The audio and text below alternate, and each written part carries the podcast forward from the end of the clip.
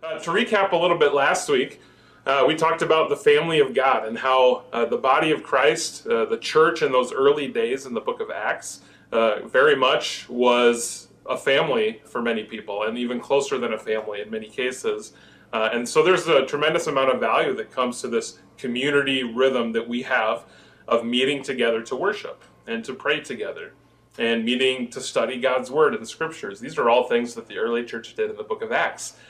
And so today um, we are looking at some pretty neat examples of Peter and John and the amazing acts of the Holy Spirit that God uh, worked on and did through them in their lives in ministry. So we are in Acts chapter 3 these, this week, and these two disciples, Peter and John, in the wake of Jesus' resurrection and ascension, they have a lot to offer us in this story from Acts 3. Uh, through God's power and timing, they end up in a situation with an incredible opportunity both uh, to experience the supernatural power of the Holy Spirit in a healing. God uses them for that, but then also to bear witness to Jesus uh, and preach the gospel to those who saw this event happen or saw the healed man and wondered what was going on. So we're going to walk through that here. Our theme today is uh, showing what God has done or telling what God has done. Um, God is certainly doing many things in our midst and in our lives.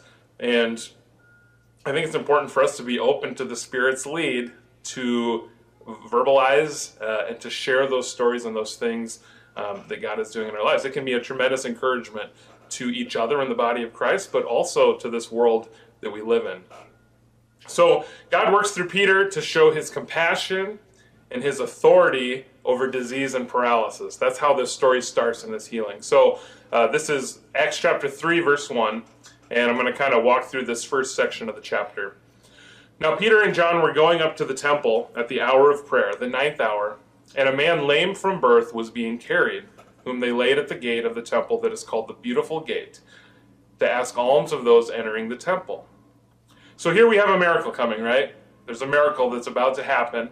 The Holy Spirit is working here in this place and in this moment. And I do not believe for one minute that this is an accident, that this is when Peter and John just happened to walk in when this guy was there. Uh, I don't think it's an accident. I think the Holy Spirit is working some things out here in their midst. Verse 3 Seeing Peter and John about to go into the temple, he asked to receive alms. And Peter directed his gaze at him, as did John, and said, Look at us. And he fixed his attention on them, expecting to receive something from them.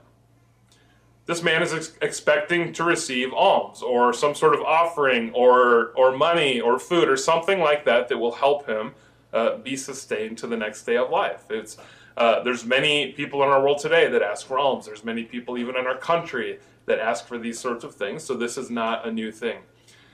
But he gets something better, doesn't he? Something way better. Verse 6 Peter said, I have no silver or gold, but what I do have I give to you in the name of Jesus Christ of Nazareth. Rise up and walk. And he took him by the right hand and raised him up, and immediately his feet and ankles were made strong. And leaping up, he stood and began to walk and entered the temple with them, walking and leaping and praising God. So the Holy Spirit uh, has worked an amazing act here, right? An amazing act. This man, whom everybody knew and was familiar with, they knew that he couldn't walk or jump or get around on his own, and yet here he was walking and jumping and getting around on his own. A miracle happened, and it was observable just in a moment like that. And this guy is full of joy because of what has happened. I love how God's grace through the Holy Spirit really can transform lives in an instant, right? There are, maze, there are many different ways that the Holy Spirit can heal. Uh, maybe that's a spiritual healing, an emotional healing, a physical healing, but that healing changes us, right? If you've ever experienced that, it can change our demeanor and our hope and our spirits in an instant. And if you uh, know other people that that's happened to, you can see that almost tangible change in their lives. So this is what this man gets. He gets this healing. He doesn't just get a little bit of money or some food. He gets healed in an incredible way. Verse 9, and all the people saw him walking and praising God and recognized him as the one who sat at the beautiful gate of the temple asking for alms. And they were filled with wonder and amazement at what had happened to him. So this man's life has changed as an innocent by God's power, by God's love. And so he sticks with Peter and John and kind of goes with them into the temple area. And uh, he needs some context, right? The guy who was healed needs to understand better why, and the people who witnessed this need to understand what happened and why it happened. So Peter and John began telling the story, right? And what's interesting here is they aren't just saying, oh, he was healed in Jesus' name. That's true. That could have been what they said, and it would have been true. But they take the opportunity to be part of another amazing act of the Holy Spirit. They don't just share about the healing, they share about the whole story of Israel and Jesus and the coming kingdom of God through the church and the fire of the Holy Spirit. They tell the whole story, friends. And they're showing where this amazing act fits into the story of God and his people. So there's a lot of people there that get the gospel. They, they came to understand a healing and they receive more than just that information. They receive the good news. And that's our focus today. So, one of the key terms that um, I talk about, and we've talked about a lot at Emmanuel in the last year, is the kingdom of God or the kingdom of heaven. And I just want to refresh you on that. So, the kingdom of God in Christianity is the spiritual realm over which God reigns as king, or it's also the fulfillment on earth of God's will. So, God, as the Father, Son, and Holy Spirit, are the true sovereign Lord of all that is, right? And when we see God's work carried out, when we see this reality breaking through into a broken and a sinful world, we call that the kingdom of God. In the Lord's Prayer, we pray for God's kingdom to come and God's will to be done, right? And that's why we pray. God's will is fully realized in heaven, where He reigns free from the sin and the brokenness uh, and the competing powers of this world. And we desire to see that fully realized reign of God more fully here on earth in our midst as well. So that's how I'm using the phrase kingdom of God. So let's continue with our scripture passage here, uh, picking up in verse 11. Well, this man, while he clung to Peter and John, all the people, utterly astounded, ran together to them in the portico called Solomon's. And when Peter saw it, he addressed the people Men of Israel, why do you wonder at this? Or why do you stare at us as though by our own power or piety we have made him walk? The God of Abraham, the God of Isaac, and the God of Jacob, the God of our fathers, glorified his servant Jesus, whom you delivered over and denied in the presence of Pilate when he had decided to release him. But you denied the holy and righteous one and asked for a murderer to be granted to you, and you killed the author of life, whom God raised from the dead to this we are witnesses. So uh, Peter's bringing up the recent history, right?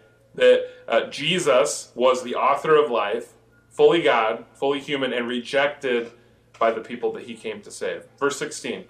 And in his name, by faith in his name, has made this man strong, whom you see and know. And the faith that is through Jesus has given this man perfect health in the presence of you all. And now, brothers, I know that you acted in ignorance, as did also your rulers, but what God foretold by the mouth of all the prophets, that Christ would suffer, he thus fulfilled. Repent, therefore, and turn back, that your sins may be blotted out, that times of refreshing may come from the presence of the Lord, and that he may send the Christ appointed for you, Jesus, whom heaven must receive until the time for restoring all the things about which God spoke by the mouth of his holy prophets long ago. And this passage is a great passage. It is persuasive, uh, it's convicting. Uh, he calls them out for missing the Messiah, but then uh, lifts up the name of Jesus as being the way which they may be saved. And he calls them to repent. And he speaks heavily into the reality of what the church faces today as well in the Western world. Um, so, over the last months here at Emmanuel, we've talked a lot about the kingdom of God, and we've covered a lot of principles that we can live by uh, if, Jew, if Jesus truly is our king, right? Uh, and a couple weeks ago, we talked about the Holy Spirit. Do we really believe that the Holy Spirit exists, is fully God, and working the way Jesus promised that the Holy Spirit would work? Uh, so, we've challenged each other around this already. And we've challenged each other to have open eyes to what God is doing in our midst, to be able to see His kingdom working so that we may go and join um, and, and continue and be part of that work that God wants to do here on earth. So I want to summarize a few of these challenges that we face in our culture uh, because our culture um, and the kingdom of God are two very different things. Our culture includes areas where the kingdom breaks through, but there's a whole lot of this world and this area of the world that we live in that does not reflect God's will and God's kingdom. So this is particularly in the Western church in the American context. Um, and some of this might be a little bit of recap from previous uh, material or sermons, but it's good to be aware of what uh, the reality is that we are ministering to in this world today. So the first challenge that we face is this, and this is these are challenges that are like self-reflecting challenges for us as God's people to reflect on ourselves. So the first challenge is this. We often don't participate in the kingdom work of Jesus. We often don't participate. Um, going to worship on Sunday is one thing, it is one way to participate. But there is a lot bigger world out there uh, for what participation in the kingdom of God looks like. And there are some things we might not consider that fall into that, which we're doing. If God's called you to be a parent, being a good parent and teaching your child uh, the ways of God and the love of Christ, as well as providing for them, that's that's kingdom work right there. God has called you to that. So there's some things we might not consider that we should embrace as part of this, but then there's a lot of things that uh, in our culture we're just maybe not aware of. We're not participating in. And in Matthew 6, Jesus tells us not to be anxious about anything. He tells us not to be anxious.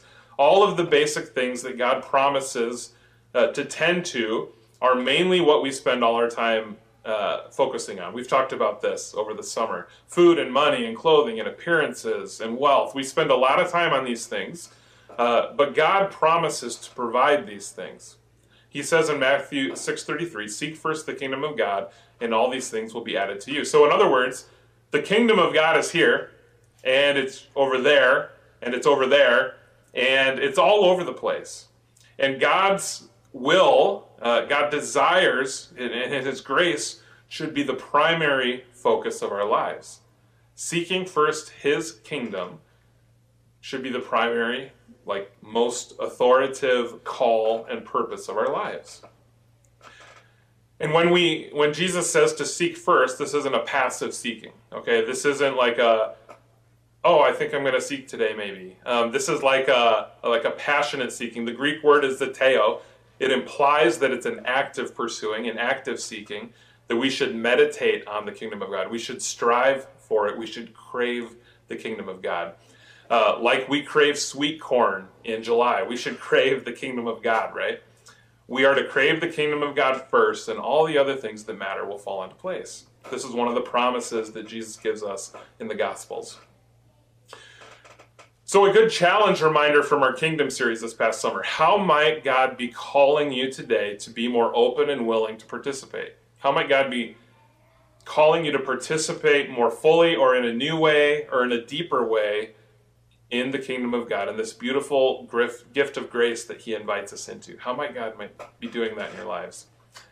To orient your life on the foundation of Jesus and His kingdom and His work, rather than building our lives on other things. It's a valid question that we should reflect on probably every day in our culture, because our culture has a very different idea of what a healthy foundation looks like.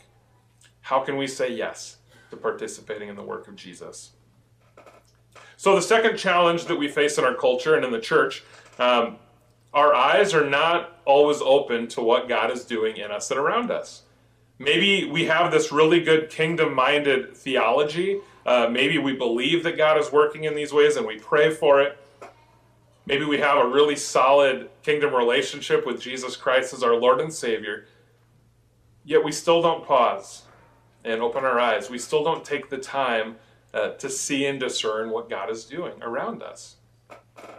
For everyone in the crowd in our Acts passage that came to Peter and John to hear the story of what happened to this guy, there were probably a dozen others that just kept walking because there were more important things they thought that they needed to tend to in their lives.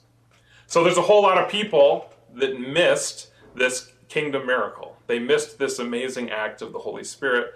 They missed the presentation of the gospel for whatever reason. Lots of different reasons, right? This is true for us today as well. And for me, this one kind of hits home. Like, there's this daily grind that most all of us have, right? Um, and as a pastor, there's like uh, two or three dozen things I'm expected to be competent in. Um, and I have to balance these things, right, in my daily life. I have to balance where I spend my time, and I have to balance what I put energy into. And in this daily grind and in all these relationships um, that, that I have, it is really easy to put my head down and just carry on and finish the to-do list so that I can put my feet up in the evening when the kids go to bed, right? And maybe a lot of you feel that way. Uh, life can be very busy and full of oftentimes many good things, right? So uh, this hits home for me because um, I want to have open eyes, and that requires time. It really requires time. Uh, Psalm 119, 18 says, Open my eyes that I may behold wondrous things out of your law. Open my eyes. And then later in Psalm 119, 37, the psalmist writes, Turn my eyes from looking at worthless things and give me life in your ways. Oh, that that would be true in our lives and in, and in our church and in our culture. So even Paul, a few chapters later here in Acts, uh, the Apostle Paul on the road to Damascus, he experiences blindness, right? And through prayer and God's power, the scales fall from his eyes, and he is able to see Jesus' word and world and kingdom for the first time. Uh, how might we be praying for God to have those scales fall off our eyes so that we truly may turn our attention and our eyes from worthless, worthless things to the kingdom of God, to Jesus Christ and what he has for us. So, how might you slow down and pause and open your eyes to the work that God is doing and wants to do in your life and through your life for the kingdom of God? And this ties closely to our previous challenge. Uh, we know our lives are full of things, but how can we create margin? How can we create that space to stop and smell God's roses? There's lots of good things uh, for us, and I think we just need to patiently slow down and pause and take the time to look uh, and see these things. And if we ask the Lord to help us do that, I think He's going to help us do that, right? I think He's going to help us do that. And if we want to tell about and show about what God is doing, we need to see it, right? We need to actually be looking for these stories to tell. We need to be looking for these experiences that will both bless us and those around us, but also be an encouragement to those that we get to rehash and tell these stories to later. So, um, in some encouragement, God's work is beautiful. Like God's kingdom, His world, His kingdom is beautiful. Like the Rocky Mountains or the beaches of Jamaica. And when you take the time to stop and look and, and soak that in, you will be encouraged and blessed as a result of that. So we want to participate in God's kingdom and we want to have open eyes to what God is doing in us and around us. And this brings us to our main challenge for today. So when we see God moving in our lives, which many of us do, when we see God moving in us or around us, I think we rarely celebrate it. We rarely point that out. We rarely share it with others and tell that story. We can have a good foundation and a good theology. We can have open eyes to the kingdom, and it's still possible for us to shy away from pointing out to others what God is doing and telling that story. Peter and Paul here in this uh, example from Scripture, or Peter and John from this example in Scripture, they could have easily said, By the name of Jesus, this man was healed. What you going to do about it, right? But there's a lot more to the story. There was a lot more to the story that people needed to hear. And they were filled with the Spirit to do this. So um, I attended a retreat in July. Um, I was gone for a little while. Some of you remember um, out in the mountains, and we talked about we talked about something called sacred storytelling, and I thought that's been a common theme in Emmanuel over the last five or six years. I think uh, the idea is that God works in our lives, and our Christ experiences, our, our Holy Spirit experiences, the things that we see in our lives that God is changing and healing and bringing life to. Um, these create sacred stories that are meant to be told. They're meant to be told. They're not meant to be bottled up inside. So, Peter and John in our Acts text this morning, they waste no time telling this sacred story, right? Of, of Jesus and his very real power uh, to work miracles and heal in their midst. Acts 3:16 says, "And his name by faith in his name has made this man strong whom you see now.